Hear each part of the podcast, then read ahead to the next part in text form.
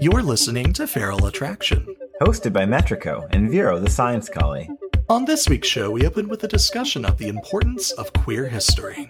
Our main topic is on sensual touch and erogenous zones. We talk about all the nooks and crannies that can bring pleasure and heighten your sexual experience. We close out the show with a question on long distance attraction and some feedback on a question concerning long distance DS from last week's show.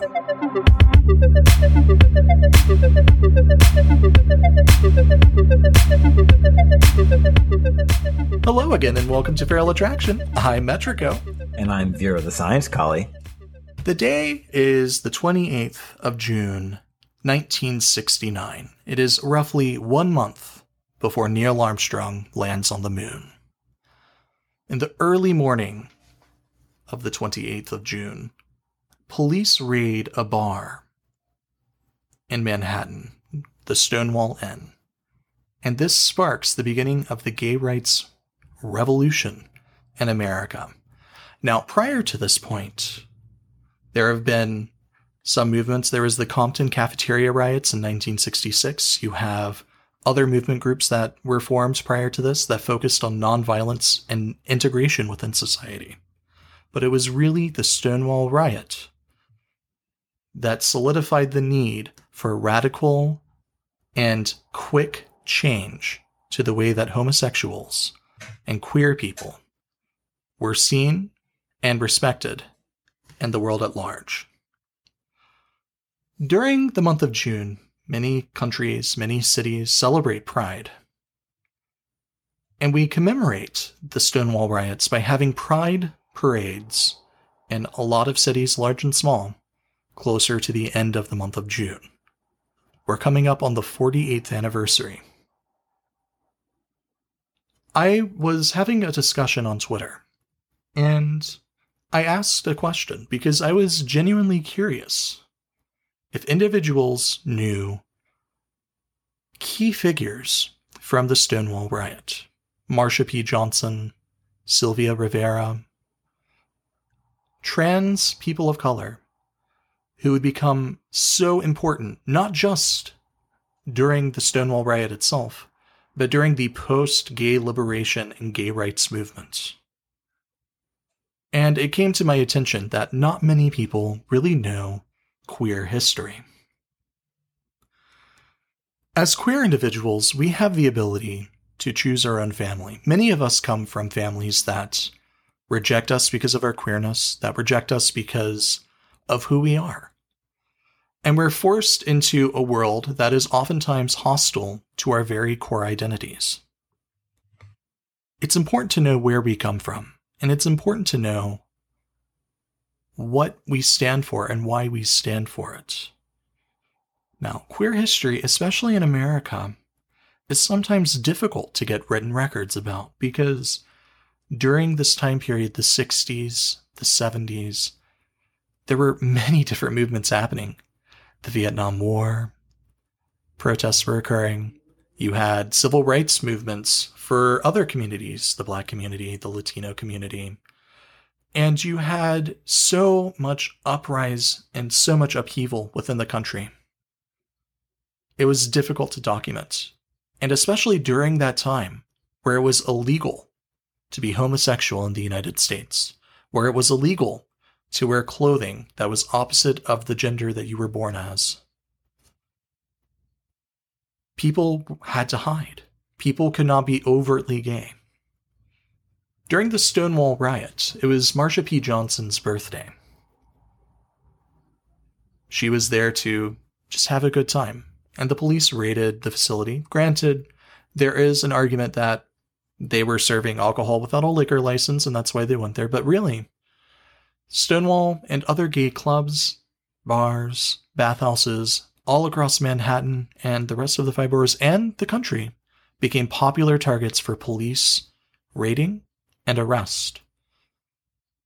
Men, women who were arrested were publicly shamed, their names published in newspapers. If you were found wearing more than three articles of clothing that were not from your assigned gender, you were arrested. Drag queens, trans individuals, oftentimes had their faces just dunked in mop buckets and their makeup scrubbed off by police. This was a very violent and dangerous time to be gay in the country.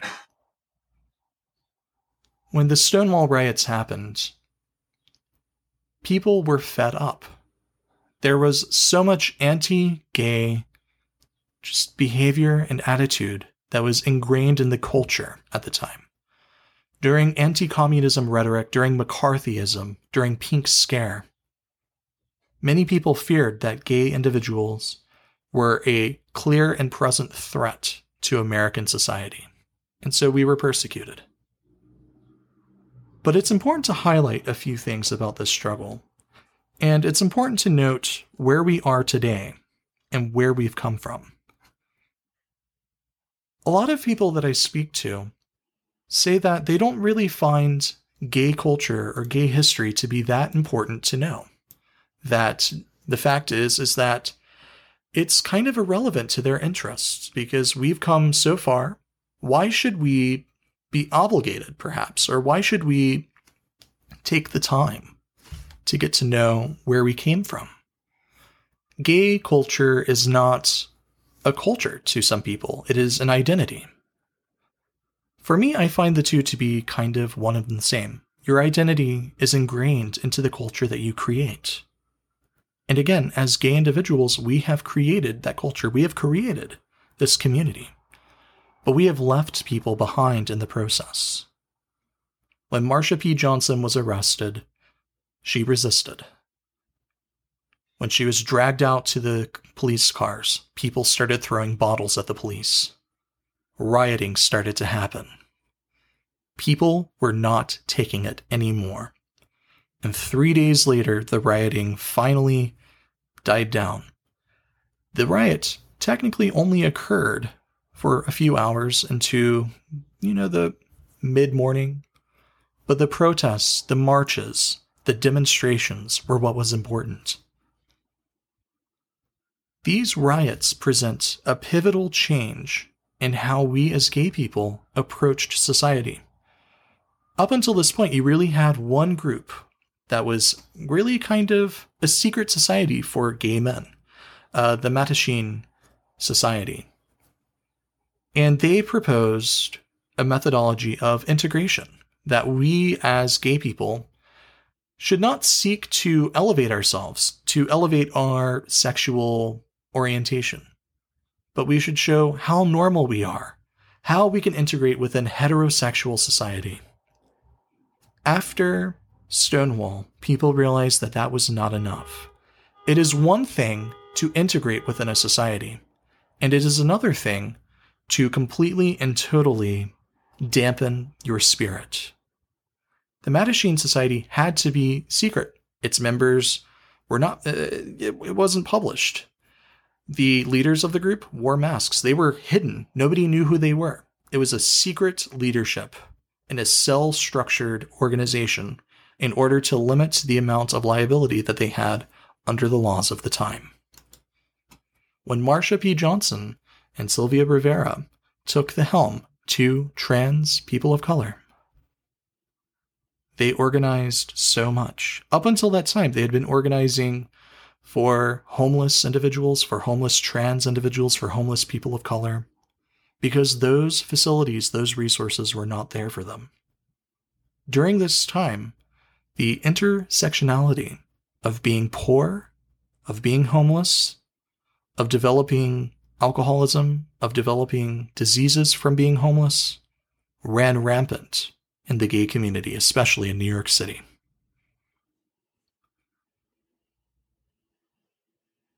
We've come a long way. We've made a lot of progress. But we've forgotten the people who got us to this point. Part of that is perhaps due to the education that we receive. Part of that is perhaps due to the fact that it is not important to succeed in modern society to know names like Marsha P. Johnson or Sylvia Rivera. It's not important to know who Ma Rainey was. It's not important to know who Alberto Santos Dumont was. We know people based off of their contributions to society at large. and we reduce them. Uh, the trope for this is Flanderize. We Flanderize them to being just one thing. Santos Dumont, he was a pioneer in aviation, Brazilian man. He was openly gay, and his contemporaries made no attempt to hide this. Most people wouldn't know of him. Most people outside of Brazil probably don't know his name. Ma Rainey, considered to be really the mother of blues in the United States, sang songs about her sexual escapades with women, about her being potentially bisexual or lesbian. She was arrested for a sex party that she had with other women. Most people wouldn't know that name outside of being a blues musician. You have Albert Cashier, who was a trans individual who fought with the Union during the Civil War. Nobody's heard of them, even though that you know about the Civil War, because that's a very pivotal moment within American culture. You have We'wha, who is a two spirited individual. She was part of the Zuni Native American tribe from New Mexico and helped promote the, the good spirit and fostered relations between the American government and the Zuni tribe. When she was introduced to President Grover Cleveland, she was introduced as a woman. Recogn- uh, was, We'wha is recognized really as being one of the first highly documented trans individuals to have ever met a US president. We can look outside of the United States, even though we've spoken about Brazil. We can talk about Willem Arondeus, who was a Dutch artist and author.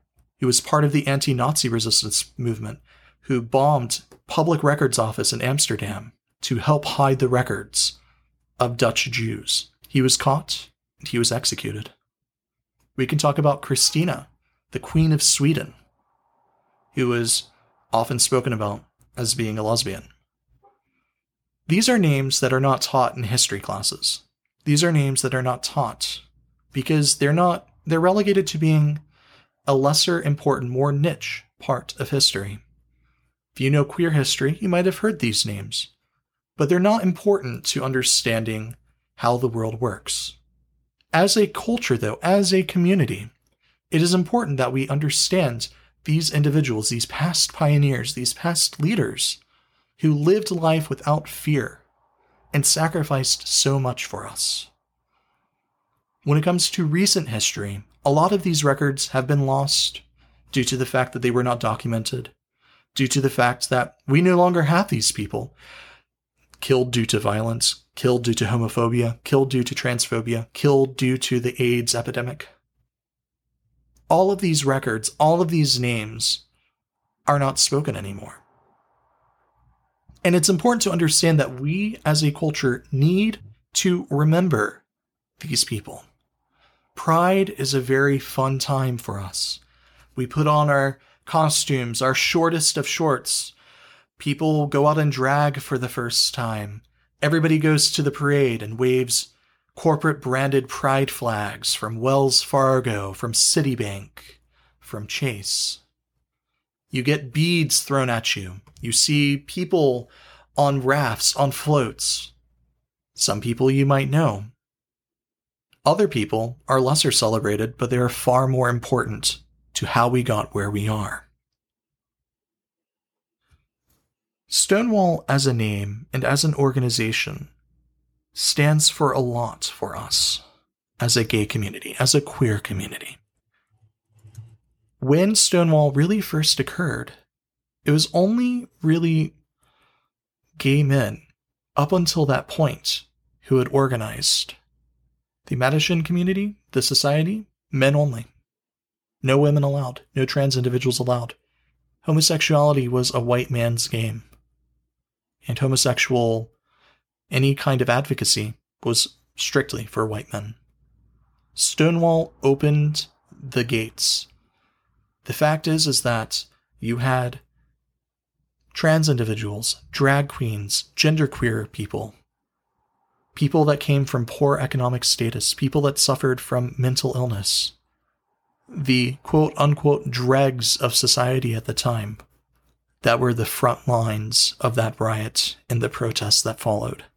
And one year later, they were the ones organizing in Los Angeles and San Francisco and Chicago and New York City and many, many cities nationwide to commemorate. And over time, their identities, their advocacies, their interests have shaped what we have focused on. We have focused on gay homelessness for teenagers and for adults. We have focused on marriage rights, on the right for us to adopt, on the right for us to be able to not be denied housing because of sexual orientation. But somewhere along the line, we have lost the intersectionality of what gay rights and gay community is all about.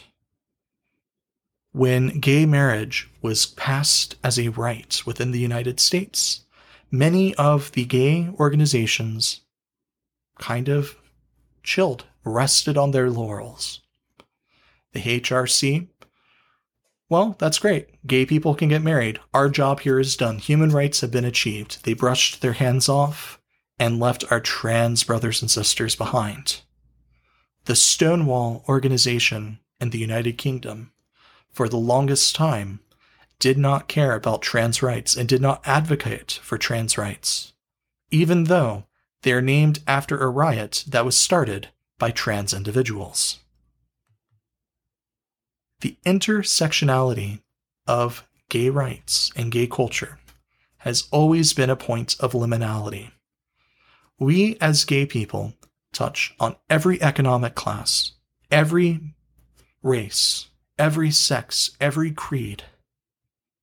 And it is important that we don't lose ourselves to the idea that just because we can marry, that everything is okay.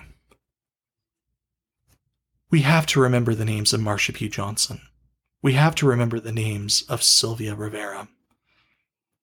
We have to educate ourselves and leave behind records, easily accessible records that the next generations can achieve, can find, can understand.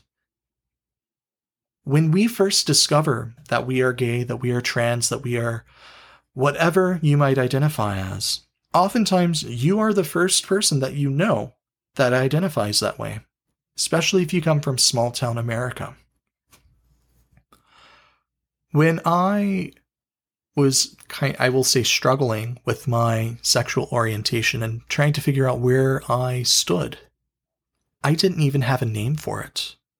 I just knew that I liked boys. I had no idea that there was a larger identity attached to it. And when I learned about gay as not just a pejorative, but as an identity, it opened so many doors and helped me to quickly and more better understand who I was as an individual. During Pride, we celebrate the achievements that we have made.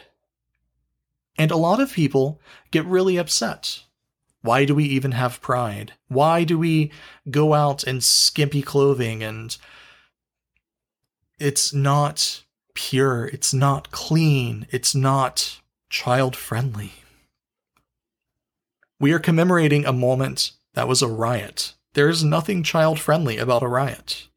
There is nothing child friendly about any of that. It was a dirty, grimy, nasty time in our history. The fact that we are able to take that sheer moment of negativity and turn it into a moment of strength and community bonding is incredibly important. And it serves as a reminder that we might be gay, but we are not frail. We might be queer, but we are not bad. We might be trans, but we are still human.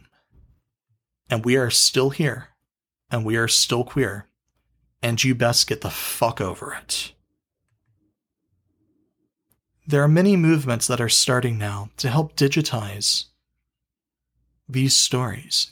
I know Google recently made a $1 million contribution to help bring the Stonewall Museum to a permanent place on the internet where kids from all around the world can do searches to learn about these names, to learn about these stories in a way that is not whitewashed, in a way that is not removing people of color from the story, in a way that does not remove or diminish the role of trans individuals that helped us get where we are today. During Pride, and really year round, our focus as queer people should be helping people that have le- been left behind. We have definitely left our trans brothers and sisters behind.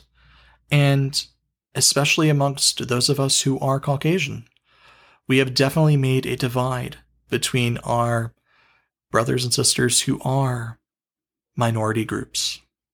We should be aiming to help elevate and bring equity to everybody within our community.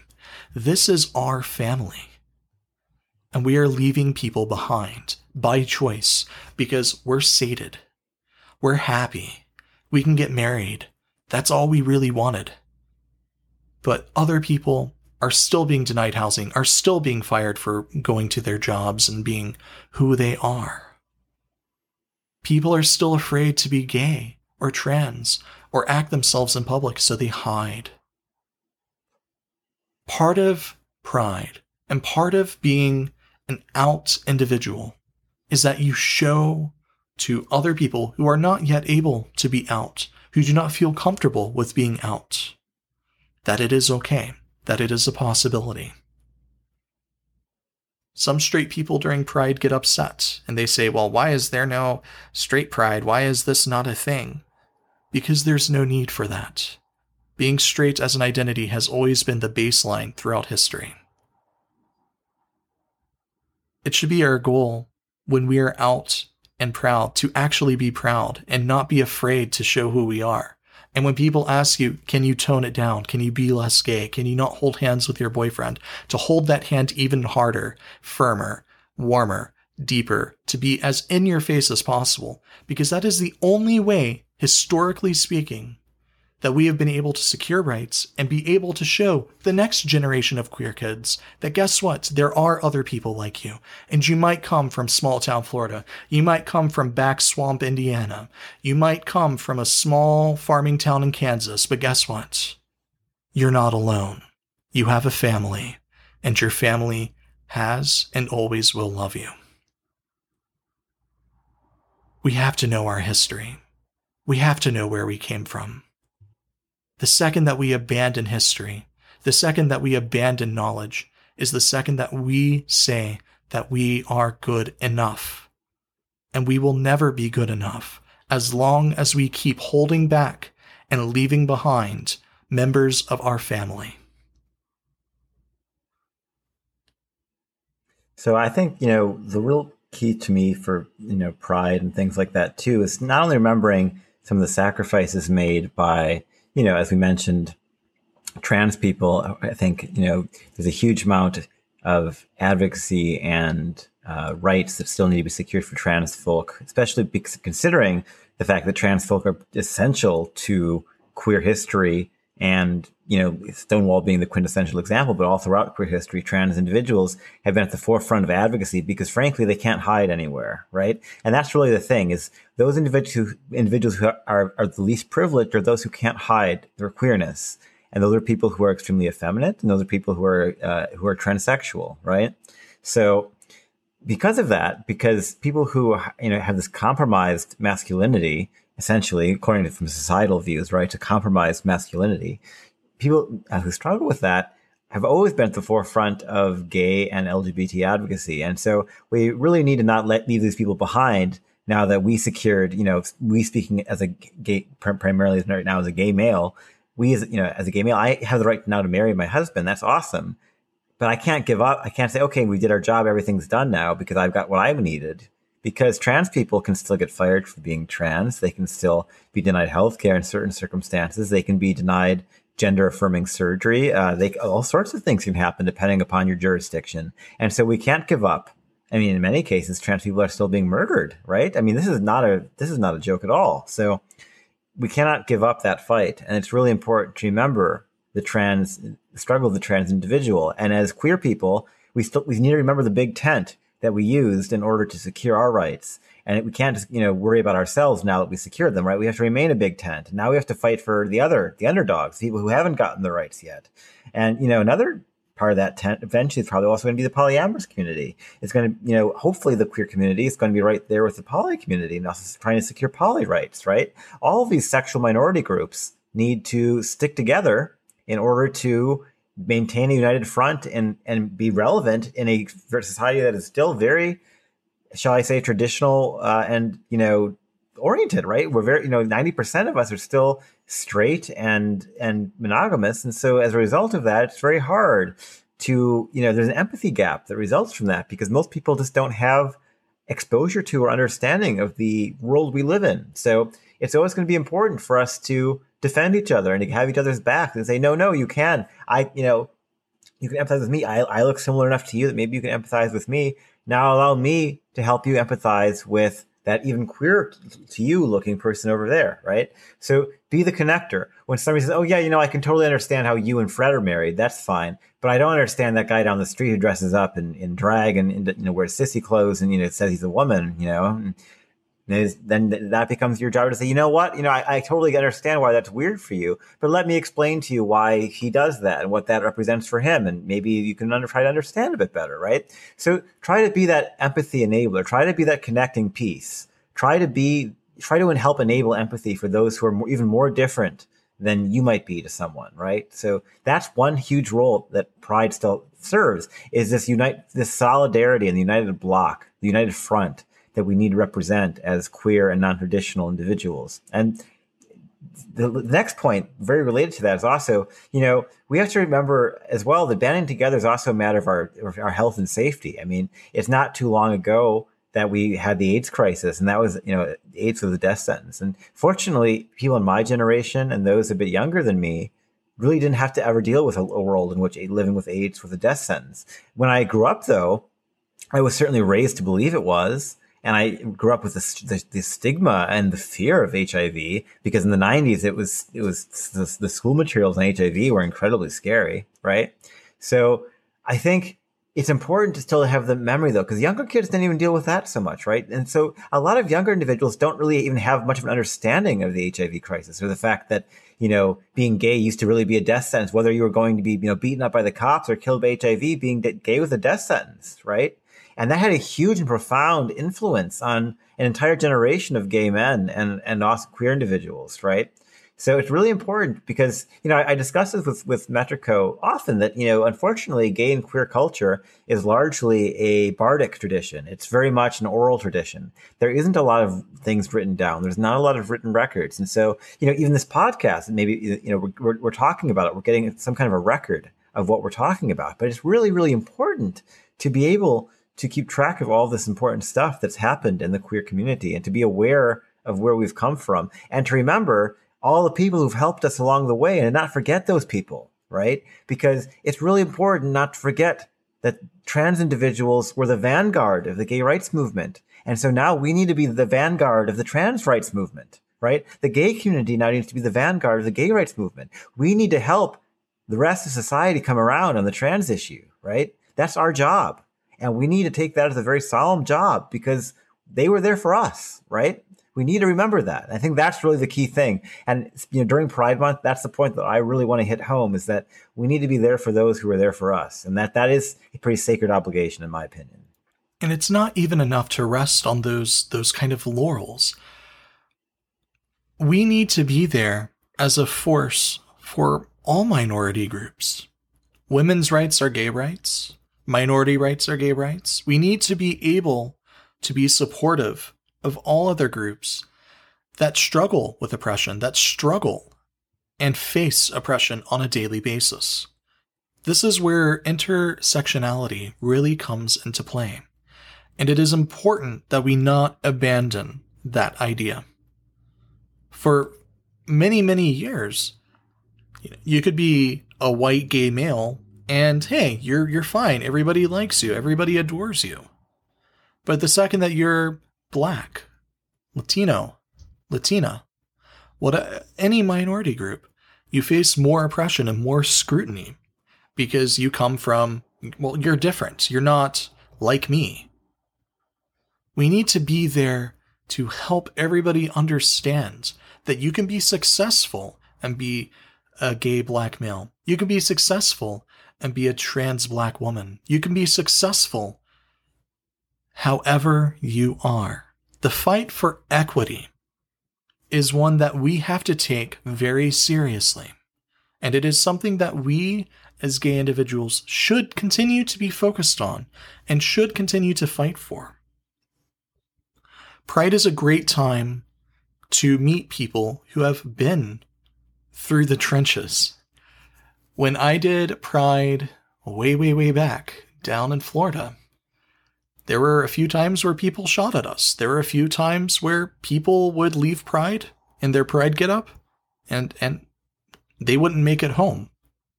Marsha P. Johnson was such an individual who was murdered right after a pride celebration and left to float dead in the river.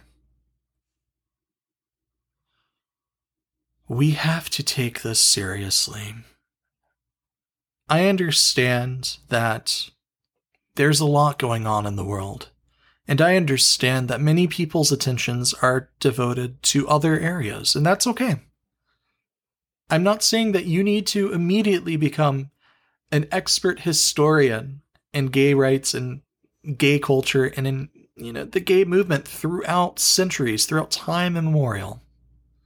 What I am saying though is that you should take the time to identify your place within the gay community and to see what you can do to help the fight, to help the protests, to help the movement to attain equality and equity for everybody in this family to show that everybody has the ability to be as successful as you are and to make the world a better place for the generation that follows. That was really a lot of the struggle that our, our forerunners went through.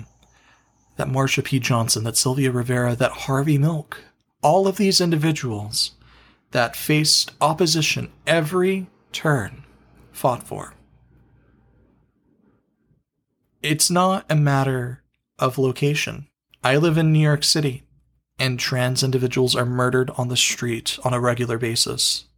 This happens in our liberal bastions in America. This happens in small town America.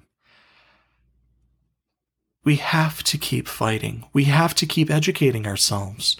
We have to keep strong. These sorts of movements take a long time. This movement for just the right to be married. I mean, it took nearly 40 years to get done. That's that's over a lifetime for a lot of individuals during that time period due to violence, due to HIV. Many people fought for something that they would never see come to fruition. And while you don't have to give up your life now, you don't have to sell off all of your belongings and join the Gay Liberation Front you should find ways to be active in your local community. You should find ways that you can use your talents and your knowledge and your experience to further the fight. You may not be a- amazing at graphic design, but you might be good at public speech. You can use that. We need that. You may not be good at, at community networking, but you might be an amazing author. We need to write down our stories. You might be amazing at photography or at taking video. We need to document everything that we do for future generations. We need to be better, is really what all this comes down to. I spoke about the Stonewall organization in the United Kingdom, and it took them until 2014 to finally include trans individuals in the umbrella of causes that they officially fought for. 2014. 2014, we can consider that to be the moment of Stonewall for trans individuals, even though that really happened in 1969, everybody. We need to stay strong. We need to stop thinking of trans people as somebody different than us because they are us. We are them. We may not share the identity, but we share the struggle. They were there to help us get where we are. Now it is time for us to return the favor. Growing up in the way that I did in such a conservative area with a very conservative family, I owe a lot to Pride. I owe a lot to the vocal, the out, the, the unflinching gay people that were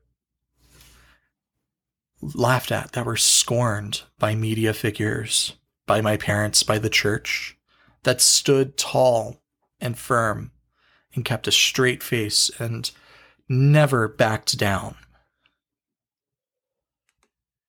We owe it to them. We owe it to the people that got us where we are today. And we owe it to the people, to the children, to the generations yet to come. There's a lot going on in this world. It's a scary, scary place. People are afraid. I'm afraid. But we don't have to allow fear to dominate our mind. We don't have to allow fear to dominate the discourse. You could be scared, you could be unsure. The future is nothing if but an uncertainty. But we can still stand strongly and face that adversity, face the uncertainty, and show that you can be strong. This is the other side of it getting better. Congratulations, it has gotten better. Now make it better for other people.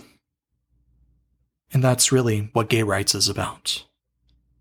So I challenge listeners if you are unfamiliar with what Stonewall was, with what the life and times of individuals, of queer people living in the 50s and the 60s and the 70s and the 80s in America and all across the world, what they went through during the remainder of this month. And whenever you find it possible, find movies that exist.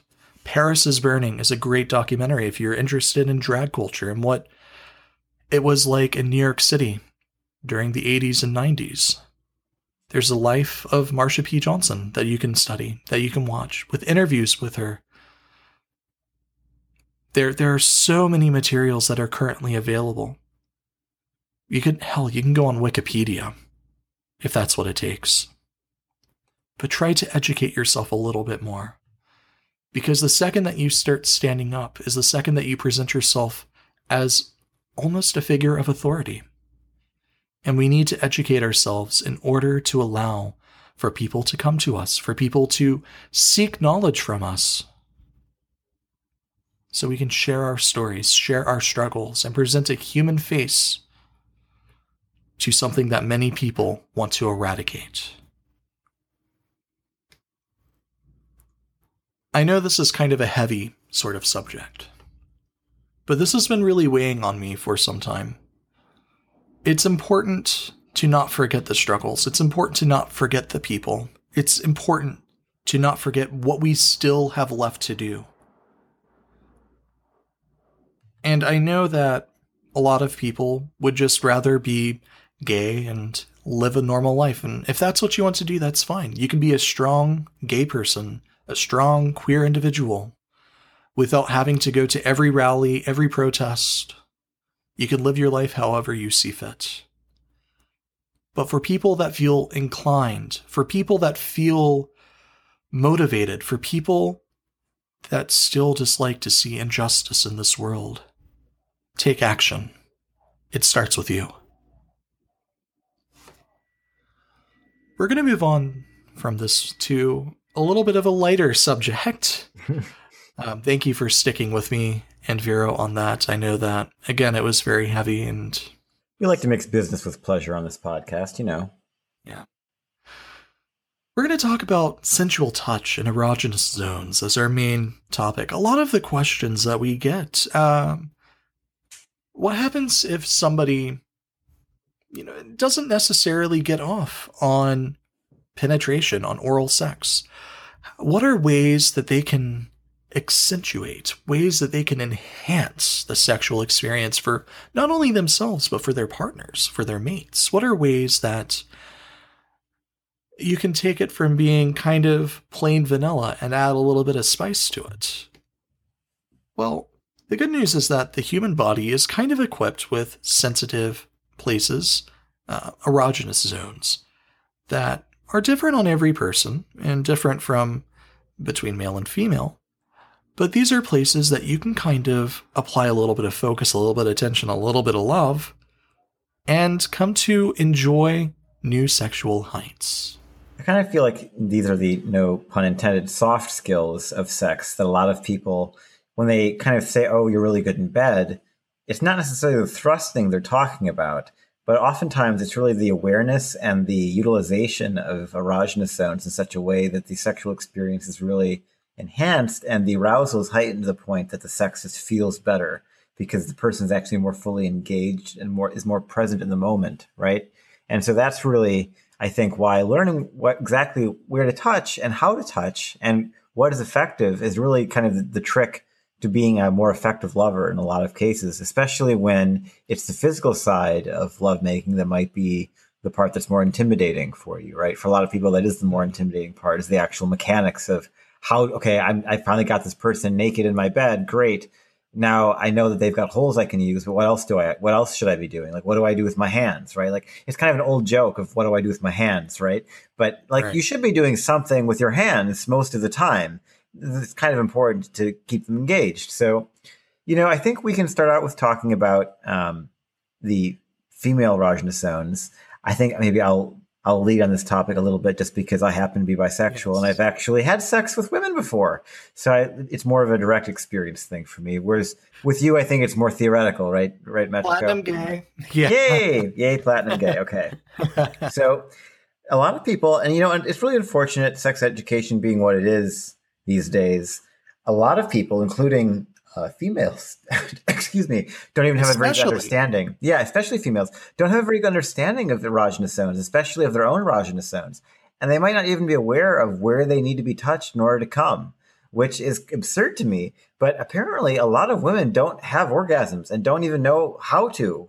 And like, this is like scary for me because like orgasms are cool and fun and rather uh, important for like regulating one's mental health. I feel like, but yeah. apparently uh, a lot of women just don't have access to this because our sexual education is basically designed around commoditizing and shaming women into thinking that their bodies are only for males' use.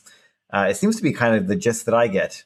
Um, but anyway, uh, females actually, it turns out, have lots of places you can touch them that feel really good and that can contribute to sexual arousal and sexual satisfaction during a female sexual encounter with you, right?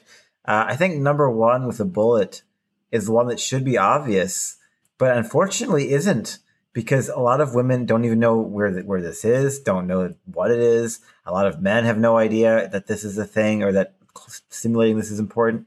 But this is the clitoris, which essentially the way to think of the clitoris, and I think it's a really good way of thinking about it. A lot of people are like, oh, that sounds really strange. It sounds really foreign. I'm a guy. I have no idea what that is. Well, think of it as basically the glands or the head of your penis, except that's all a woman really has, and it's kind of shrunken down a little bit to being kind of more like the size of, you know, a little bit less than you know your pinky, but kind of under, mostly underneath the tissue of the uh, female genital tract, basically. So not, the very little of the clitoris is actually exposed. The little bit that is is kind of just this little tip that's exposed, and there's these clitoral kind of wings that kind of go backwards into the female's body, and those can be stimulated during penetration. But the clitoris is actually exposed on the outside, and it's essentially right above the openings for basically uh, urinating and also for penetration.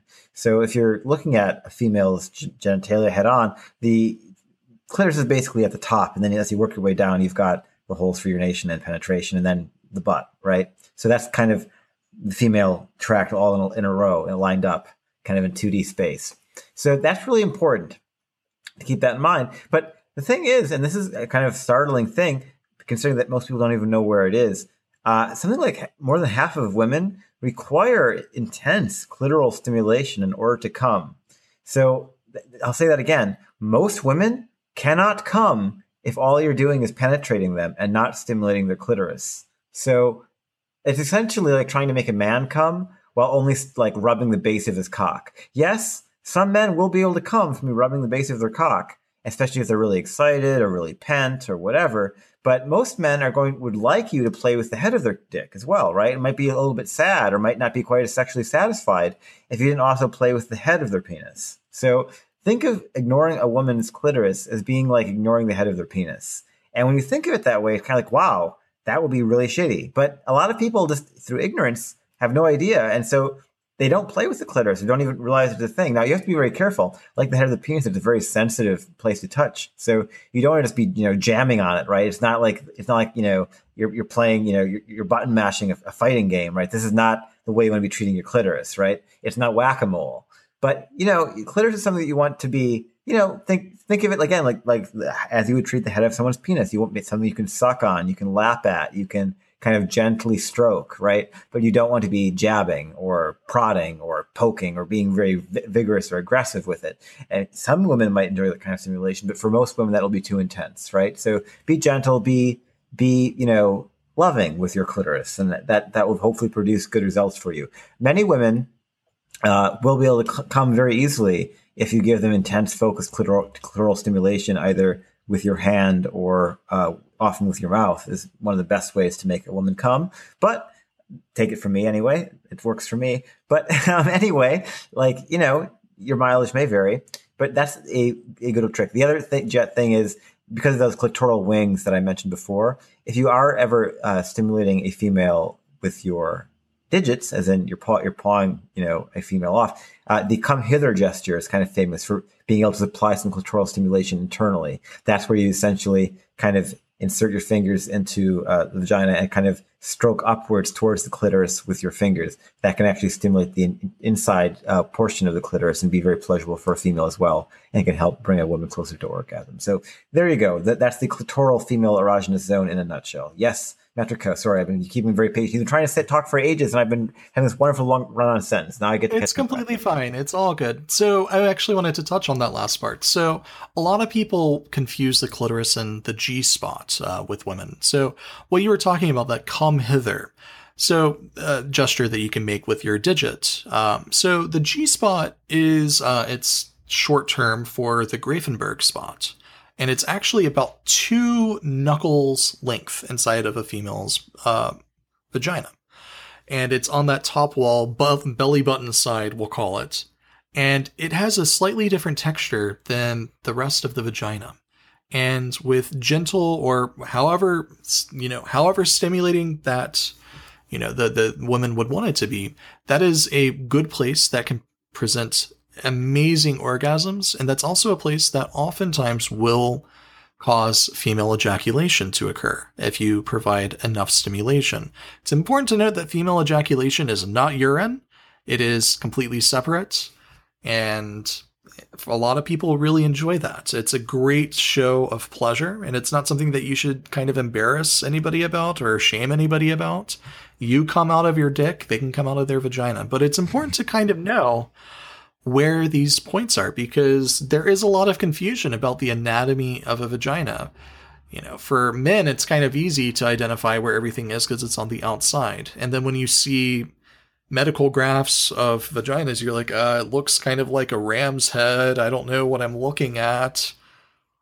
Take time to kind of explore these. If you are going to digitally penetrate, your female partner. It is important to keep in mind your nails because this is very sensitive tissue. If you have long nails or nails that are kind of jagged, they aren't trimmed, you can actually cause a lot of pain and damage. So make sure that if you're going to digitally penetrate really anybody, make sure that your nails are not too crazy. Like make sure that they are trimmed and they are clean. Otherwise, you can cause more pain than pleasure. Yeah, the last part will make so. I think uh, is quite right about the G spot too. I was what I was referring to is the fact that when most people are doing that, the G spot is actually not that easy to identify in the majority of women, and so you might think you're stimulating the G spot. What you're actually doing when you're do, using that gesture is probably stimulating the clitoral wings. But if you're lucky, you'll also may, might be, hit the G spot, right? But in most cases, that's you're actually not going to, and it's actually not like unless you get really familiar with a partner and know exactly how their anatomy works, it's actually kind of uh, unlikely that you'll be able to identify a random stranger's G spot on the first try. It's kind of a it's something you kind of right. find as you're exploring someone, and you kind of get to know it and get to know how it is represented or manifested in a given individual over time. So don't expect to like approach like a new lover and be like, okay, I'm now going to spend like a 20 second cursory inspection on your vagina and know exactly how to do everything to you, right? Because that's like that that might work a bit like even on men that's not the easiest thing to do with a penis but it's like a thousand times harder to do with a female anatomy so just don't like guys don't be too hard on yourselves not maybe like learning how exactly to pleasure a woman like on the extreme first try but at least have like the rough floor plan in your mind so you kind of have an idea of what might feel good right that's right, kind of what exactly. we're going for. Yeah. So that's the big one. Um, another one on women is actually kind of surprising. It might actually be a little less so on women than on, in men. But mouth and lips are, are, erogenous zones in females. And it turns out that the reason why they're erogenous zones in females is actually less because they are sensually important for females. They're actually more sensually important for men. But because women are so emotionally driven by sex, the fact that they have this very strong romantic attachment to kissing ends up making it such that kissing and stimulating a female's uh, lips is still a huge uh, erotic driver for most women. So things like uh, touching one, a, a, woman's lips with your fingers in kind of a sensual way, or uh, licking or sucking on during kissing, any of those types of things, but uh, nibbling on uh, those types of activities, all that kind of stuff can be very pleasurable, very, feel very good. There are still a lot of nerve endings in the lips and, and the tongue, obviously being such a uh, you know motile uh, kind of muscular organ, can do a lot of fun things. So there's a lot of uh, sensual and erotic play that can be done with mouths uh, and macking on each other, right? So that's a, a really good one. And that one, you know, one of the key components of making out is obviously the mouth and lips, but another huge component often ends up being the neck, right? So a lot of uh, you know heavy petting and making out involves a lot of breathing on and lapping at and nibbling on the neck.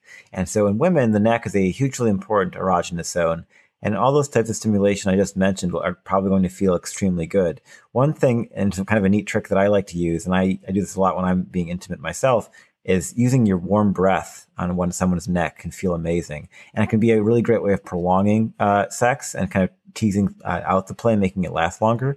Before you go directly to touching someone's neck, first start out by just exhaling uh, slowly over their neck and making them feel kind of warm and moist in that way. And then you can proceed from that into kind of licking and nibbling and sucking and stuff like that. That I will guarantee you will make a partner feel pretty darn good.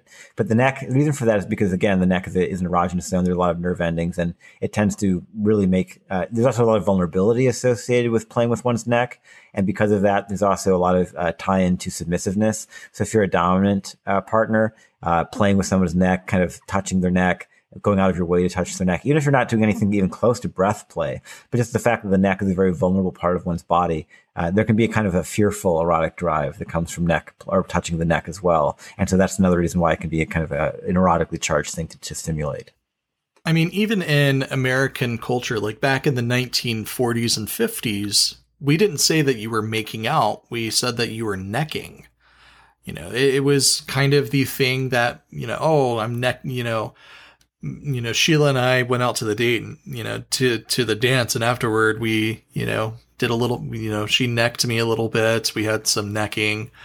People would refer to that, and then in the 1950s, later on, it became known as making out or kissing or petting.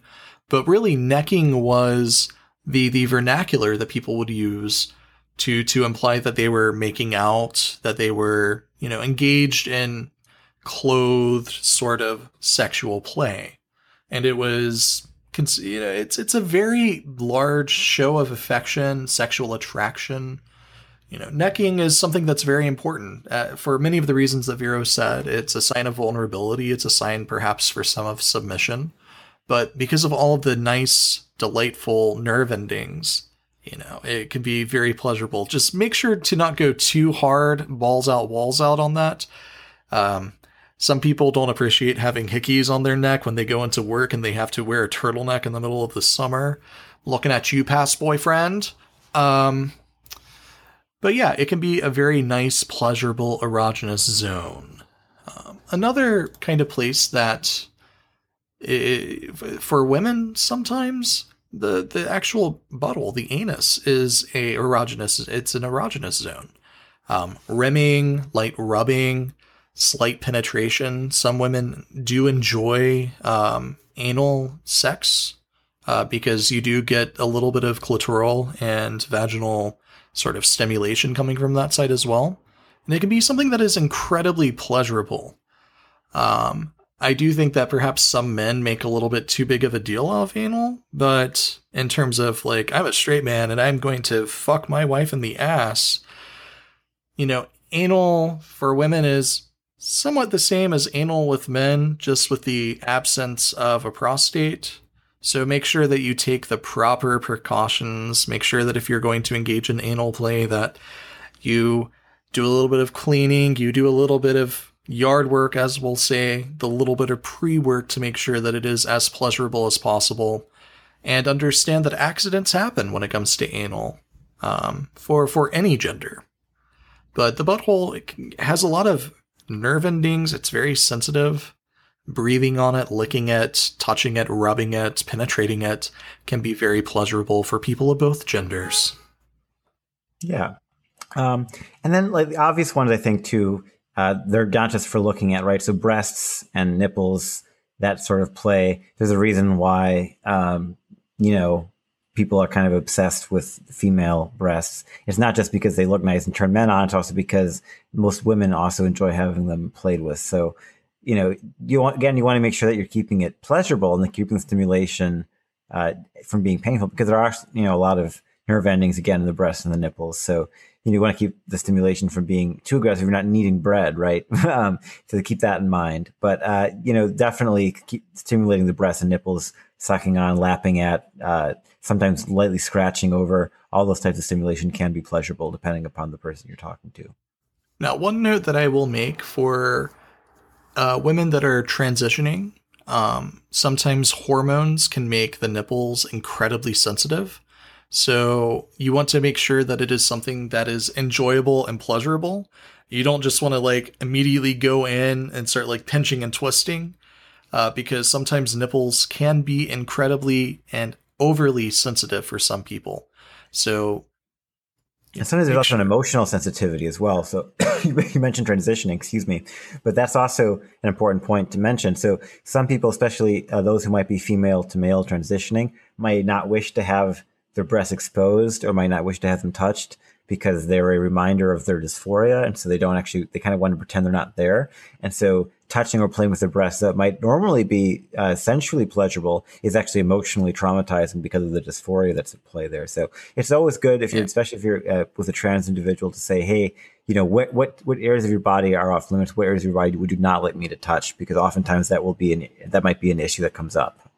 And if you're also with an individual, you know, with a woman who is currently nursing, sometimes the nipples can be overly stimulated very quickly. So it's important to listen to your partner, to listen to what she is telling you. And if she tells you to stop, chances are you should stop. I understand that it might be something that you're attracted to, the bosoms, but in some cases, it can just be a little bit too much of a sensory experience that can lead to extreme pain. So you want to make things pleasurable, not painful. That would be a type of bad pain, not good pain. So just be mindful of that. And it's always good, as Vero said, to ask your partner, you know, hey, what are some area, you know, is there an area that you don't want me to touch? You don't want me to manipulate because of various reasons from um, dysphoria on. So it's important to have that in, in the back of your mind just you know especially with the breasts especially with the nipples because that that's an area that for some people they don't find stimulating for some people it's overstimulating so just be mindful of that so uh, yeah next up would be ears and this is one that's a little bit weird for people like why are the ears a sexual organ? But it just turns out there's a ton of nerve endings in the ears and because of that anywhere there's a lot of nerve endings often becomes very pleasurable to touch during sex. So when someone's already aroused and you're then stimulating their ears through light touch or through breathing on them, sucking on them, sometimes even whispering in them, the, the vibrations of the air can be very st- stimulating and very gentle. So any a variety of types of stimulation on the ears can be very pleasurable. And also because they're uh, cartilaginous and because there's not a lot of bones in them, it can be a little bit rougher with ears and, it, it, can still be kind of pleasurable. So nibbling on, kind of gnawing on somebody's ears, depending upon, you know, whether you're doing some kind of, uh, you know, BDSM play or some kind of pup play that any of those types of more feral types of play can a lot of times playing with the ears or nibbling on the ears can be a very part, an enjoyable part of sex. Uh, and there's also kind of an intimacy to that because naturally your head is very near the other person's head if you're playing with their ear. So um, that can also really aid intimacy in general, not just the erogenous aspect of it. Just be careful if there are piercings. You don't want to be too rough with the piercings because it can cause uh, tissue tearing. So if you're going to engage in, we'll, we'll call it heavy ear play, you might consider taking out your piercings beforehand if possible. Uh, but, you know, licking, breathing, gentle nibbles. I mean, I have um, stretched earlobes with um, uh, plugs in them, so that doesn't really present a problem for me. But in cases where I have a partner that is super duper into it and wants to go full out, it is something that I do take into consideration because I don't want to risk having my lobe get ripped. So just be mindful of that. Practice, you know, safe ear play, we'll call it, and try not to lodge anything within the ear canal. You can put your tongue in there, but try not to like put anything, bring anything along with the ride if you have like food substance or anything like that. Um, what I recommend is brushing your teeth prior to kind of engaging in any kind of sex play, because that way you're not depositing an excess amount of debris or bacterium into the ear canal, which can cause infection and also sure. kind of kind of become a little bit comfortable with the idea that you might taste a little bit of earwax. It's kind of natural. Don't worry about it. Don't shame them. Everybody has earwax. It's cool. Indeed. And then next up, on right next to the ears, the scalp is also a very sensitive area. So uh, scalp massage, um, kind of gently pulling on someone's hair, uh, those types of stimulation can be very pleasurable as well. So keep that in mind and this works particularly yeah. well with females who have longer hair. Obviously, if you're playing with a butch lesbian who's probably got hair shorter than I do, uh, then in that case, the scalpel massage might be your route of, or, or even sometimes uh, you can actually. This might sound weird, but you actually can lick the top of somebody's head, and that can feel really good. It's not something you think about, but like you see dogs do it and they enjoy it, but like it works for people too. So, and you definitely will see other primates do that kind of thing. So, grooming behaviors like picking at someone's skin or lapping at them, those types of behaviors can actually be very intimate and very pleasurable during sex as well. You know, the, uh, I don't know what it's called, but the scalp massager that has like octopus style tendrils that you can kind of shape and a lot of people go kind of crazy for that. It's because there are a lot of nerve endings. And if you find that you aren't getting good results with your hands, you can also use things like the scalp massagers to kind of bring about that feeling of, you know, erogenity. Uh, I believe it's, I think it's erogenity, but I'm terrible at saying that. I don't but know if that's a word or not, to be perfectly honest. I'm not saying something. It is. I spell checked it. Is it really? Okay. Wow. Yeah. I learned something. Boom. Okay. So you know, scalp massagers and other kinds of toys that are devoted to, you know, being pleasurable for the scalp are also a great tool that you can bring into the bedroom in order to kind of enhance that kind of uh, massage. Excellent. Now let's talk about men. I like talking about men because I'm homoflexible and I, I think all of us can say men are pretty great here, seeing as, you know, you're gay, I'm mostly gay. Um, so this is the fun part for us here. Uh, so the penis. Now we get to talk about penises. Everyone likes to talk about penises. Okay, so penis. It's a very erogenous area. It's kind of like a duh. I mean, it's the it's the obvious place to touch a man. One thing I will say though, and this is actually a really important point that a lot of people don't take into account. Many men do not like having their penis touched until after they are already aroused. It turns out the penis doesn't like being t- necessarily being touched until a male is already in a comfortable and aroused state. Because think about it, that's not the, that's really not the thing that you would engage first in a more natural sexual encounter, right? Normally there would be touching, rolling around, foreplay, maybe some some courtship behaviors, some more you know ritualistic sorts of play that would happen before the penis is getting engaged, right? So going right for the penis or diving right for the penis, that can be a little bit uh, actually not pleasurable for a man. So uh, and so, you know, if a male says, "Oh, you know, don't rush me," or "I need a bit more foreplay," the need for foreplay is often because jumping right to stimulating the penis can be really unpleasant. I actually had a boyfriend in college that did not quite understand that fact. Um, so we would be hanging out, then he would just kind of reach over and grab my limp dick. And it's like, I'm not really ready for that quite yet. Like, this action is not quite available. I mean, I don't mind that you're touching me, but like maybe we could kiss a little bit, roll around, neck a little bit. You know, I would like to be able to take off my clothes before we get to that point, maybe. You know, it's it's there is a slight amount of ritual perhaps when it comes to men. Um to be quite honest, like if you touch my limp dick, it's not going to be super duper pleasurable for me. It's just kind of like, oh hey, you're holding a lump of flesh of mine, but because there's not really engorgement of the blood vessels, there's really nothing pleasurable to me. I mean, it's like I'm taking a shower and I'm washing myself with a washcloth right now. Like, you know, I, I, like you and everything, and we're dating, and I would love to have, you know, this to be good, but maybe you could do a little bit, you know, more for me in terms of getting me to that point. Well, and honestly, like for, with myself and a lot of men, even if you're er- er- uh, erect, an erection is a sign of arousal, but it, you can be erect and actually not be that turned on. In fact, with me, an erection can happen very easily, and I'm still not actually that aroused. You might think, "Wow, he's really he's like raring to go," but actually, no, I'm just hard. So, like, yes, my dick is hard, but touching my dick when it's hard and I'm not actually mentally aroused is actually really unpleasant because, like, my dick is still sensitive, and I'm getting like the feelings of like you know that stimulation, but my mind is not on any kind of arousing topic. So it just kind of feels icky and I don't like it. So I really like it's something that I've actually had an issue with some of my mates too. It's like maybe my mate goes and reads it like a, a really hot story and like, you know, I might just like get a random erection that like they're completely like right, ready to go. And I'm not actually all that like I'm not really on the, in the same place with them. Like they're I'm not in that mental space. Maybe I'm like finishing up work or something. And yeah, maybe like I, I walk past the bedroom and I see like one of my mates pulling off, and I like I, I get I, I get a boner, but I'm actually still not that aroused because my mind is still elsewhere. If my mate then comes and jumps over and immediately goes for my dick, that's actually not going to feel that great. I would still like a lot more foreplay and a lot more kind of time to kind of task switch into sexual activity before we jump right to the dick stimulation. So I tell my right. partners like, "Hey, can you please not touch my dick yet? Like we're not quite I'm not quite there. Like let's we can do lots of other things. Let's go with all the other wonderful erogenous zones we're about to talk about, but I don't I'm not quite ready for penis to be the main event yet, right?" Yeah, there is a little bit of like a transitional headspace that kind of has to you have to go through because especially like if you're me and like I get home from work, I'm still kind of decompressing from the workday.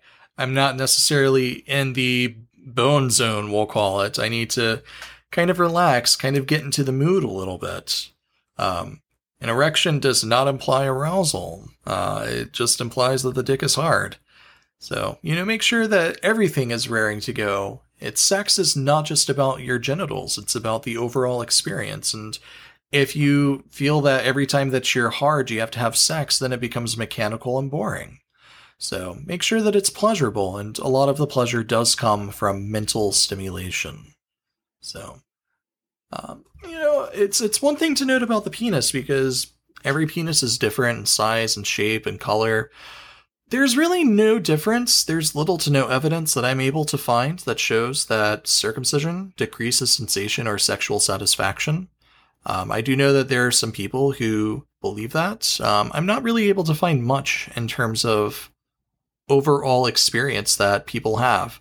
Yeah, and the reason for that seems to be neuroplasticity. So the problem with like mm-hmm. the, the argument that oh, you know, you're, you're cutting off so many nerve endings when you circumcise someone. Well, yes, you are, but the thing is, your brain then puts more weight and emphasis on the nerve endings that are remaining in your penis. So yes, you have fewer nerve endings, but the ones that are there are basically weighted more heavily. So your brain is still basically processing the same amount of erotic stimulation. You're just getting the stimulation and the input a little bit differently than someone who maybe has their, their foreskin. So it's not so much less, it's just different. And yes, it's, it's, you might still like be upset that you didn't get to experience the other thing that you would have maybe preferred to experience, but you shouldn't think of it as being like you know, crippled or something like that's not really the right way of thinking about it, right?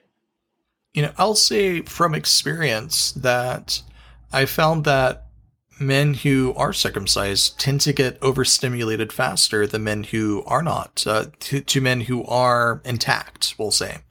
uh, who do have their foreskin. So um, a lot of that does have to do with the mental concentration of the fact that hey you're missing some of your nerves so we're going to make these extra super powerful. Oh god that means that just a breath of the wind will will cause you to be like nope okay we're good.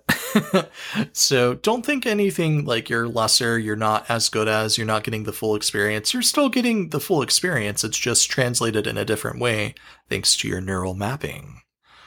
Um, so similar to you know what we went over earlier the mouth and the lips are also an incredible erogenous zone for men um, some men find it, especially in gay relationships, there's a lot of like oral play, a lot more aggressive biting, you know, more aggressive tonguing, we'll say. So the mouth and the lips, they tend to be a very erogenous zone because it does represent that physical attraction and mutual affection, um, regardless of the gender of the mate that you're kissing. So, you know, it's it's never discount kissing when you're having sex. I know that there are some people that don't like to kiss anybody, that it's a big turnoff for them. Um, that's cool. That's fine. You don't necessarily. The good thing about erogenous zones is that they are different for everybody. And just because you don't feel empowered or feel pleasure from one place doesn't mean that you won't find another place that's just as good for you. So don't feel bad if you are listening to this list perhaps and you find, oh, well, I don't really enjoy that. That's cool. Everybody's different and that's what's beautiful about it because you get to experience the differences and you get to find what works for you. So the mouth and lips are good. Uh, the scrotum on men is also really good. There's a lot of really sensitive nerve endings the the, the testicles the ball sack whatever you yeah. might want to call it. And this is actually uh, an old trick. This is a uh, actually an old male courtesan trick but the scrotum is also famous for being very uh, e- easily able to produce erections. So it's actually easier to get hard from stimulating your balls than it is from stimulating your dick. This is a weird trick, but I, I, I dare you to try to get hard yourself hard just by fondling your balls. I'll guarantee you get hard very easily doing that. So it's, it's a good trick if you're actually having difficulty or stage fright. Uh, playing with your balls can actually get you hard in that situation pretty easily sometimes. So that's a fun fact. Uh, but the other thing I'll say is your mileage may vary on scrotum stimulation. Some people love having their balls played with, tugged on, whatever, pawed at, and some men hate having their balls touched because they're too damn sensitive. And some some guys, it's going to vary based on the weather, their mood, their stress levels. Sometimes, like maybe the balls are hanging loose, and then it's okay to touch them. Sometimes they're super tight, and then it's not so fun to touch them. Maybe it's the other way around on that guy. Who knows? This is one of those places where asking questions and saying, Do you like having your balls touched? And if so, how do you like having your balls touched? This is a very important question. Yeah, I think you and I differ on this in terms of enjoyment of ball play. I no, thank you. Um, mine are. I, for me, it's very much mood dependent. If my balls are loose, I'm okay with. I like having my balls played with, but if my balls are tight, then it's unpleasant. So for me, it's actually a situational thing. Me, it's just no thank you. Um, please don't. I mean, I appreciate the effort. I appreciate the interest. Feel free to lick, but don't suck. Like, please be gentle. They are very sensitive. Um, a little bit of TMI for you, but here's just an example. It differs between everybody. Yeah, and the next one also differs a lot between guys. This is another one that's very much your mileage may vary type situation, and that's the perineum or the perianal region, also known as the taint, the grundle, the area between your balls and your your butthole, um, you know, all, all, that good stuff. That's an area that a lot of guys will enjoy having uh, licking, touching, uh, maybe some light pressure, some kind of eh, some, some kind of groping, anything of that Gentle nature. Nibbling. Yeah, gent- nibbling. A lot of guys will enjoy that kind of uh, stimulation there. The thing is, some guys have very sensitive perianal regions and, and perineums, and some guys don't. For me, my perineum is not sensitive at all. And I actually kind of like, oh, thanks for doing that, I guess, but not really. Okay. Like, not my favorite yeah. thing. And some guys, it's like, well, holy crap, you touch them there and they're like, they're in like a mild, like they're in seventh heaven. It's almost like you're sucking their dick just to be lit, lapping at the perineum. So it really does vary wildly. Uh, it can vary according to body types. So uh, the guys who are more uh, he- uh, heavy set tend to have less sensitive uh, perineums just because there's more fat and tissue keeping the pressure from kind of getting transmitted to all the right nerves uh, in that situation. Uh, so, but not necessarily. Sometimes it's just a matter of they're less sensitive, and that can vary. So uh, yeah, for for me personally, don't get a lot out of it. Some guys really get tons out of it. So again, your mileage may vary on that one.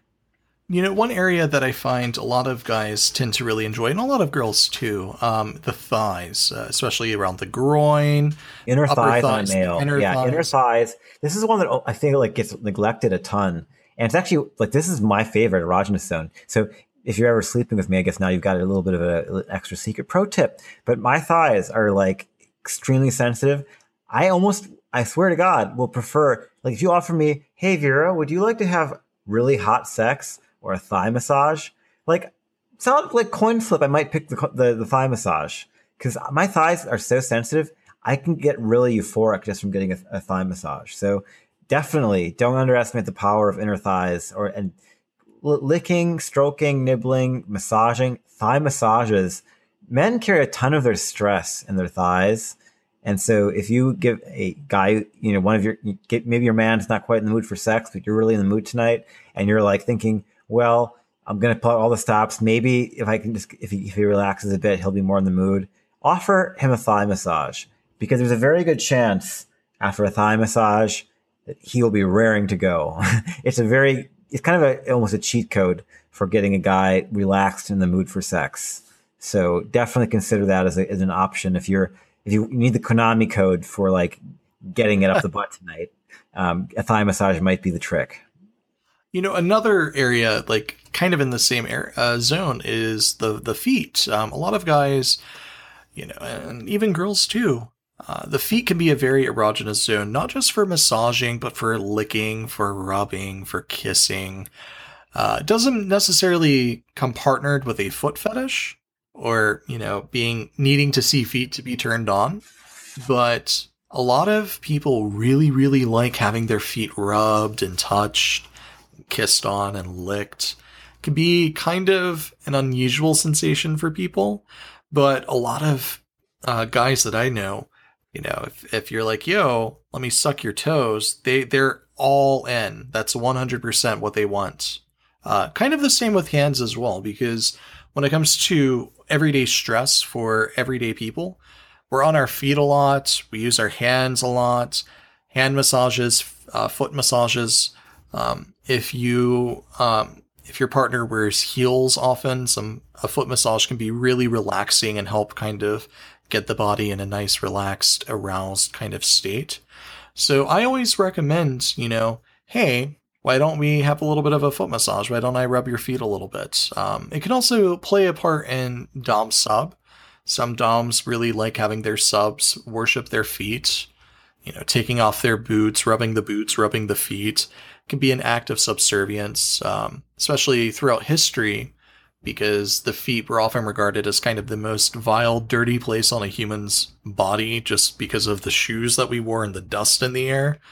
So that's why, I mean, if you look at the Bible, when Jesus washed his disciples' hair, uh, feet with his hair, it was viewed as this act of like humility and subservience to show that he valued them so much that he would wash what was considered to be a filthy part of their body with his hair. So that's one of the parts of the body that, you know, a lot of people can really enjoy. Again, your mileage might vary. Maybe you don't like your feet being touched. Maybe you think they look weird and you're kind of sensitive about them. So ask your partner before you kind of go to kissing the feet. Maybe they want to take a shower because their work boots stink and they're worried about smelly feet in your face. So, you know, some considerations to take there. Um, another one, and this is kind of the same uh, as it was for women. You can go for the butthole. Uh, a lot of guys love being rammed. There's a lot of wonderful nerve endings there. Some guys don't like it. Some guys find it squicky. Some guys don't get anything out of it. It's just something they don't like their ass being eaten. They don't like their ass being penetrated. Their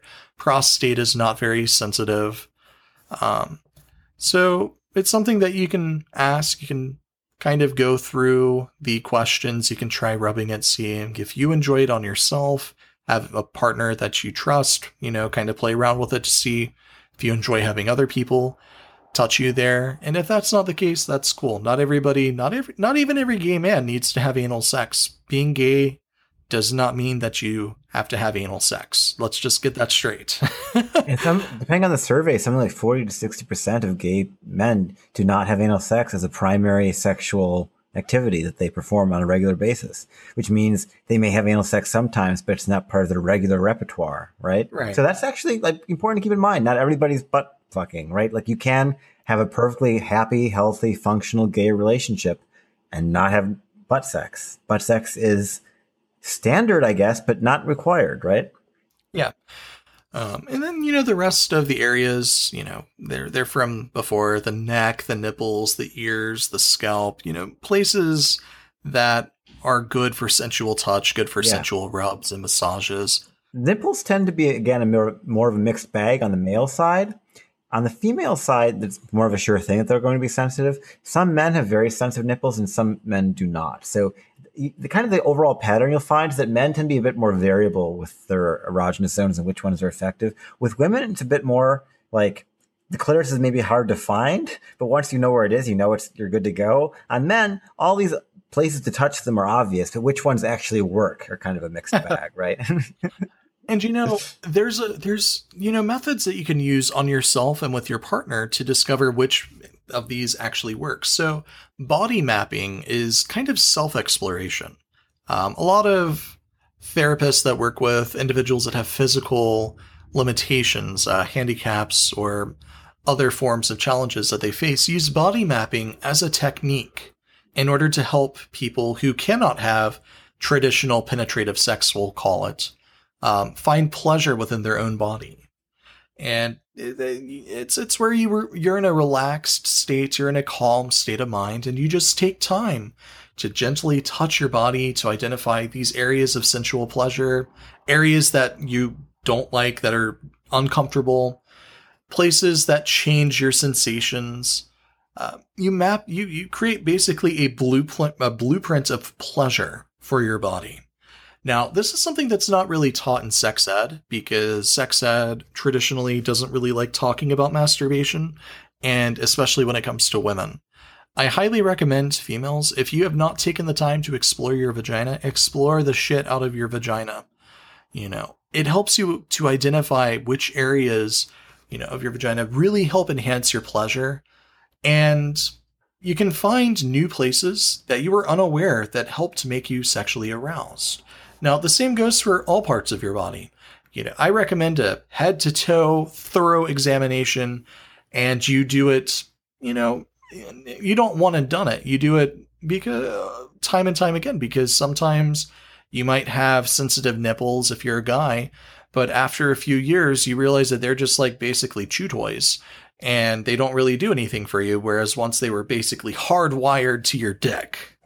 So map out your body, take time to explore your body, and don't feel ashamed if you find that the area behind your ear, if you kiss on it or blow on it, it just makes you randy and ready to go. Don't find shame or don't shame other people for parts of their body that they really enjoy being stimulated in order to enhance their sexual play. It may not be an area of the body that you find comfortable touching. Some people don't like touching a butthole, for example. They find it to be filthy, to be dirty. Don't bring that kind of negativity or shame into it. You can say that you're not comfortable or you don't necessarily want to engage in that kind of play, and that's fine. But you don't need to bring negativity into it. Um, you can also try maybe working yourself up to that point if you find that you don't really like the idea of licking you know, somebody's ear. It's kind of, there's a lot of earwax and it tastes kind of funky. Take time to explore in cases like that. Maybe you don't lick the inner ear canal, you don't jam your tongue inside, but you look around the outer lobes, you uh, nibble a little bit on the helix, you find ways to accommodate your partner without shaming them for finding something pleasurable. Part of being in a relationship is that mutual pleasure and the trust that comes from being able to share these moments of vulnerability without being made to be felt shamed or afraid to to identify hey if you rub my inner thigh i will fuck you like no tomorrow or You know, in my case, my ears, since you gave away your inner thighs, I'll give away that my ears are kind of the cheat code for wanting me to have sex with you. Um, and I've had to warn people about that who were platonically like cuddling with me and they were kind of stroking my ear. I'm like, if you want to keep this platonic, you're going to kind of not do that anymore because you're getting to a weird spot where I'm just going to be like, uh, can we please? so please, please stop making my dick want you. like we're good friends, but, but no, please don't do this to me. yeah. You got to. That's the thing. You uh, you have to be. That's actually that's a good point about communication. Like if a particular type of touch, even if it feels good, isn't welcome based on context, it's still worth mentioning that and, and putting that out there, right? Like, don't be afraid to say that. Like, hey, this feels really good, but based on the context of how the stimulation's like going down, like I'm not really down for this right now, right? Yeah. And I would recommend a sensate focus, uh, which is a technique that you can use with your partner, your mate. Um, Generally, this is done one on one. So if you're in a poly relationship, I would recommend that you do this with one partner at a time because you can't necessarily do this with multiples. So what you do is you sit down and you kind of splay your legs and you have your partner sit against your chest. So their back is to your chest. And you take the time to kind of explore their body while everybody's in a nice, relaxed, enthused state of mind. Um, this can help build intimacy because the focus is not on penetration. The focus is on exploring each other's bodies because you will switch. You know, it's not just going to be you having like a moment where you just rub up and down your partner's body and you're like, okay, I know everything about you, so I'm good to go. Make sure that this is reciprocal. By engaging in sensate focus, you can identify through changes in breathing, heartbeat, ways and areas and techniques that you can use to help enhance your partner's enjoyment of sex. Um, what I like to do is I keep a hand kind of in the middle of the chest, um, right near where I can feel the heartbeat. And that kind of makes it even more intimate for some people. And it also allows me to feel their chest rise as they breathe, their heartbeat as it speeds up, and it helps serve as a gauge that is a little bit more accurate than the hardness of their dick. Because let's be honest, like, once a dick is hard, a dick is hard. Like, it might be throbbing and pulsing, but that's cool. That's not really that accurate for me. This is a time where you can communicate. And especially if you come from you know, a background where you've been bullied about your body type, you feel shy about your body type, this can be a way that you can kind of open up about that and you can overcome the shyness or the shame that you might feel about your own body. So I would highly recommend this for mates, regardless of how long you've been together, to engage in, in every now and then. It, the focus again is not on sexual penetration. The focus is not on taking, you know, the express train to Bone City. The focus is on each other and building that intimacy and trust and letting both of you know that, hey, you really like it when I touch you here, and that's really great. Now I know that. So next time I'll be able to use that and you'll feel so much better. Sex, body mapping, erogenous zones, these are all areas of trial and error. And you're not going to get it right the first time, like Vero was saying. You're not going to become this master of sex after you lose your virginity, where you can just stick your hand down a woman's pants and boom, I found your G spot. Oh, you came. That's not the way that it works. So you have like, to take I'm the somebody, time. I, am fairly experienced, and I mm-hmm. still approach a new partner as Terra Nova every time because I don't know that person, and I don't I have to. I have to learn every new body that I play with. Right, like that's the thing. And I think people who are more experienced at sex actually eventually will realize this is that you can't treat everybody the exact same. You do have to treat everyone like they're a new, completely new experience or a new toy because they go, the way one person experiences a certain touch is not going to be how the next person does, right? Yeah, you can't treat everybody like they're the same. Just because they have the same parts doesn't mean that they have the same pleasures. So treat everybody as unique. Just because you've been with a hundred people doesn't mean that you know, your next partner is going to be the same as numbers 1 through a 100. So bear that in mind. erogenous zones, these are places that are meant to enhance, that can bring pleasure and can build that intimacy within a relationship. You know, I find it incredibly intimate when I'm in a relationship with somebody and they just reach, you know, put their hand on the back of my neck and slowly rub. You know, there's not anything sexual happening, but the fact that they know that that makes me feel good and it brings me pleasure and I find that enjoyable shows that they have a deeper understanding and a deeper care as to making me feel good, especially in times of stress.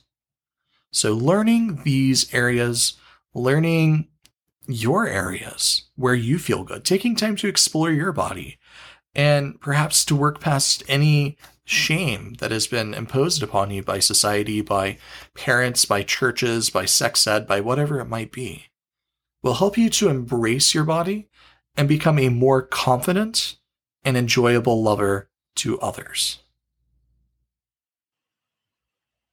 We're going to go ahead and move on. We have some feedback from last week's show.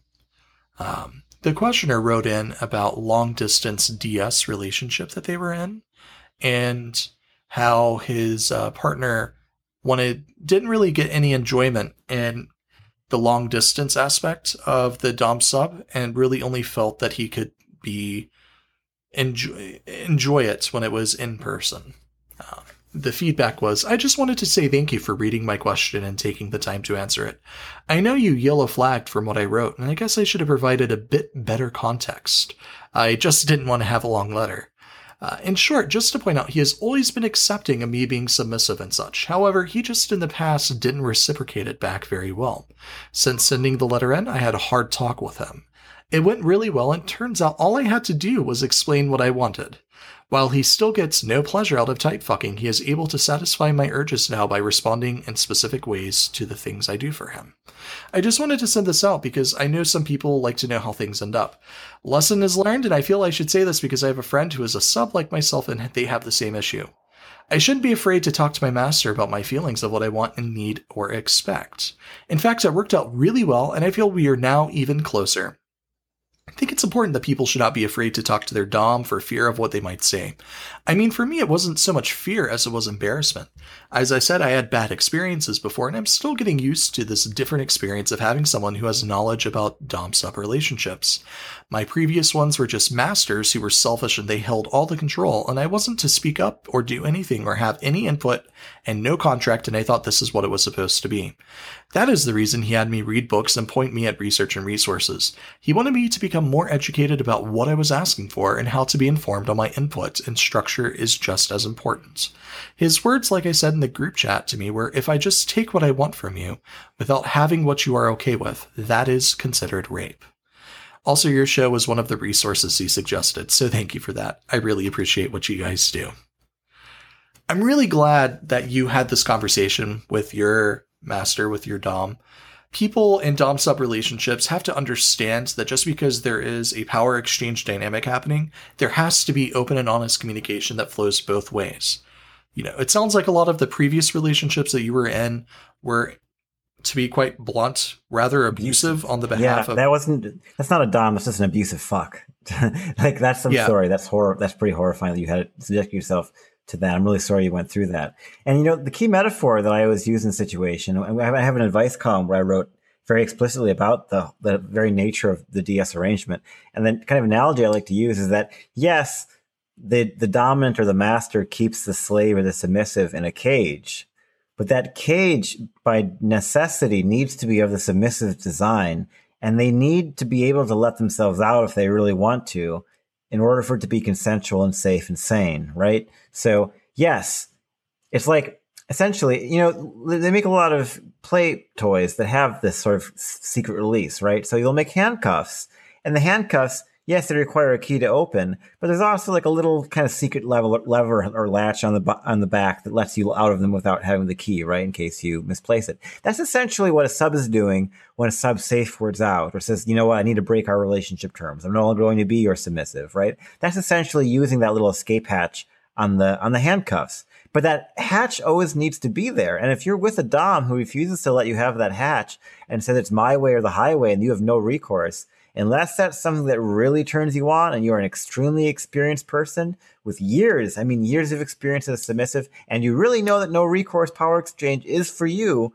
you have no business doing that. That is not, I repeat, not something you do if you are at all inexperienced. And I mean like less than five years, less than basically an intense amount of self actualization, knowing exactly what it is that you need out of this relationship, an incredible amount of self knowledge to know that you really want no recourse power exchange. And even then, a lot of people are still going to accuse you of being mentally ill for wanting that. It's a very extreme thing and it should not be treated or, or played with casually. And for some reason, the furry fandom, I see a lot of people just like trying total recourse power exchange as if it's this normal casual thing to do. And it is not at all. So don't just throw yourself into that. That is an absurd thing to do. You need to make, and I'm not saying you did anything wrong. I know you just acted out of not knowing any better because most people do that, right? But for the, those of you out there who have not yet made this mistake, please, please, please, please do not just throw yourself into a no recourse power exchange where you're with some Dom, quote unquote, who thinks he can just tell you to do whatever he wants and you've got nothing to say about it. That's not okay. Ah, that really you know, is upsetting. I'll I'll say from my general experience and perspective on this that if you're in a dom sub relationship where the dom refuses to allow moments of egalitarianism or for some kind of an egal kind of phrase where you can turn it into an egalitarian discussion, um, especially if you're not in a total power exchange uh, type of relationship, um, that is a very large warning sign and that is a red flag and you should not continue down that path. Egalitarianism between dom subs is incredibly important to not necess- to not just shaping the relationship, but to writing the course. And if you have no say as a sub in the relationship, then you're not really in the relationship. So it's it's important to have that straight out the gate that there is some way for you to have egalitarian moments for you to express your feelings, express your doubts, express your needs, express how they're not being met, express what you changes need to happen. Because it is a non legally binding relationship that you're in, essentially. Uh, I mean, if you're married, that's a separate kind of contract, but the DS contract is not legally enforceable. So don't treat it as such. If you need to change things, change things. And if your Dom refuses to allow moments of egalitarianism, that's a just don't. Just please find find something healthier and find something that is more safe, sane, and consensual. We also have a question. Um, before I get that to that, thank you for writing back and letting us know how everything went like we say on the show, you know, communication is essential in all relationships. And I'm glad that you were able to work it out and that you got over the embarrassment that you had and your Dom was there to reassure you that everything's fine.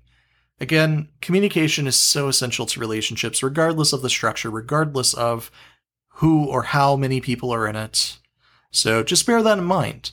If you are afraid to talk about something, as we've said and stolen from people far smarter than us the most you know the difficult things in your relationship the most difficult things are the things that are the most important to talk about. So we're going to move on to our question though but thank you franklin Foe, for that. Our questioner wrote in uh, with the subject help! I fell in love with my long distance relationship but after seeing a photo i can't find attraction to him. Um, they write To start things off, I have always been furry since sexual awakening, but I can never find humans attractive, so I avoided the porn. After a few normal, unsuccessful relationships where I would not find any attraction to the person, I decided to try and seek out furries. After chatting online for a while and becoming a part of a small community of amazing furs, I ended up pairing up with someone. It was amazing. We chatted for months, and I legitimately felt like I was in love, both with the persona and the person online. I sucked it up and revealed myself to him and he to I, and it was like a switch was hit. I no longer found him attractive due to his physical appearance. I feel so incredibly shallow and terrible for feeling this way, even if it seems like I cannot control it, but worse off, I am very worried what this might do to him. We have not yet met in real life, but I am now terrified of doing so, and I do not want to reject him in such a way to hurt him. I have tried a lot, uh, weaning myself into regular porn or trying to look at the bright side, but I am just met you know, with a mental block of revulsion. Please help. Uh, I'm really sorry for you. You're in a really rough position. I, my heart goes out to you because there's really, unfortunately, not a super happy outcome for this scenario. Um, no. This is one. Of, this is why we talk about, unfortunately, the need to kind of communicate and you know know yourself before entering into something like this because the place where you could have maybe avoided a nasty outcome would have been before getting months down the road with this person and now you're finally first exchanging photos right? So that's that's unfortunately not the best course of action because when you get to this point it's already kind of too late. There's no way to let somebody down from a multiple months long relationship without hurting their feelings. The end of that relationship is going to hurt. There's kind of just no avoiding that. It's going to hurt your, the other person. Um, the one thing I will say though, there are ways you can mitigate that, and that's very much by making sure that you communicate that the issue is with you and that the issue is not an issue with them, and that it's not that they are ugly or that they are not attractive, but instead what you're going to say to them is that I might I, I'm somewhere maybe on the gray sexual or asexual spectrum. I don't really experience. I'm I'm learning about myself as I go, and I've really enjoyed my relationship with you. And the romantic and emotional intimacy aspects of our connection have been amazing. And I'm incredibly attracted to your personality and your persona, and I really enjoy spending time with you. However, I really, and for some reason, I don't feel an erotic desire for you based on the fact that I don't feel an erotic desire for any human being. And as a result, I'm not sure if it's in the cards for us to truly have a sexual or romantic relationship as much as I really enjoy the more platonic or emotionally invested aspects of our relationship. I don't think a sexual relationship is really going to be in the cards for us on the basis of the fact that I'm realizing about myself that I'm just not attracted to human beings, right? And I think that's the conversation to have with your, I guess, mate at the, at the moment, because that's going to communicate to them that you're not rejecting them. What you're what you're basically what's happening is that you're on a, ver- a journey of self discovery, and that over the course of this relationship, you've been learning about yourself, and you've learned that you're really not attracted to human beings. And if you had known that really and, and truly understood that the entire time, you wouldn't have hid that from your partner. But the fact was, you just were learning that about yourself as you were going, and you're you're going to be apologetic. You can say, you know, I'm extremely sorry if you feel let on. I didn't really know any better. I was still trying to figure out my own sense of attraction. I do really like you as a person, and I'm really sorry if you feel misled, but I just don't think I can be sexually attracted to you. And, you know, I think that's the kindest way you can possibly explain it is to kind of be vulnerable and, and kind of appeal for empathy and if the person on the other end really did care about you and loved you as well, hopefully they'll have an empathetic response to that.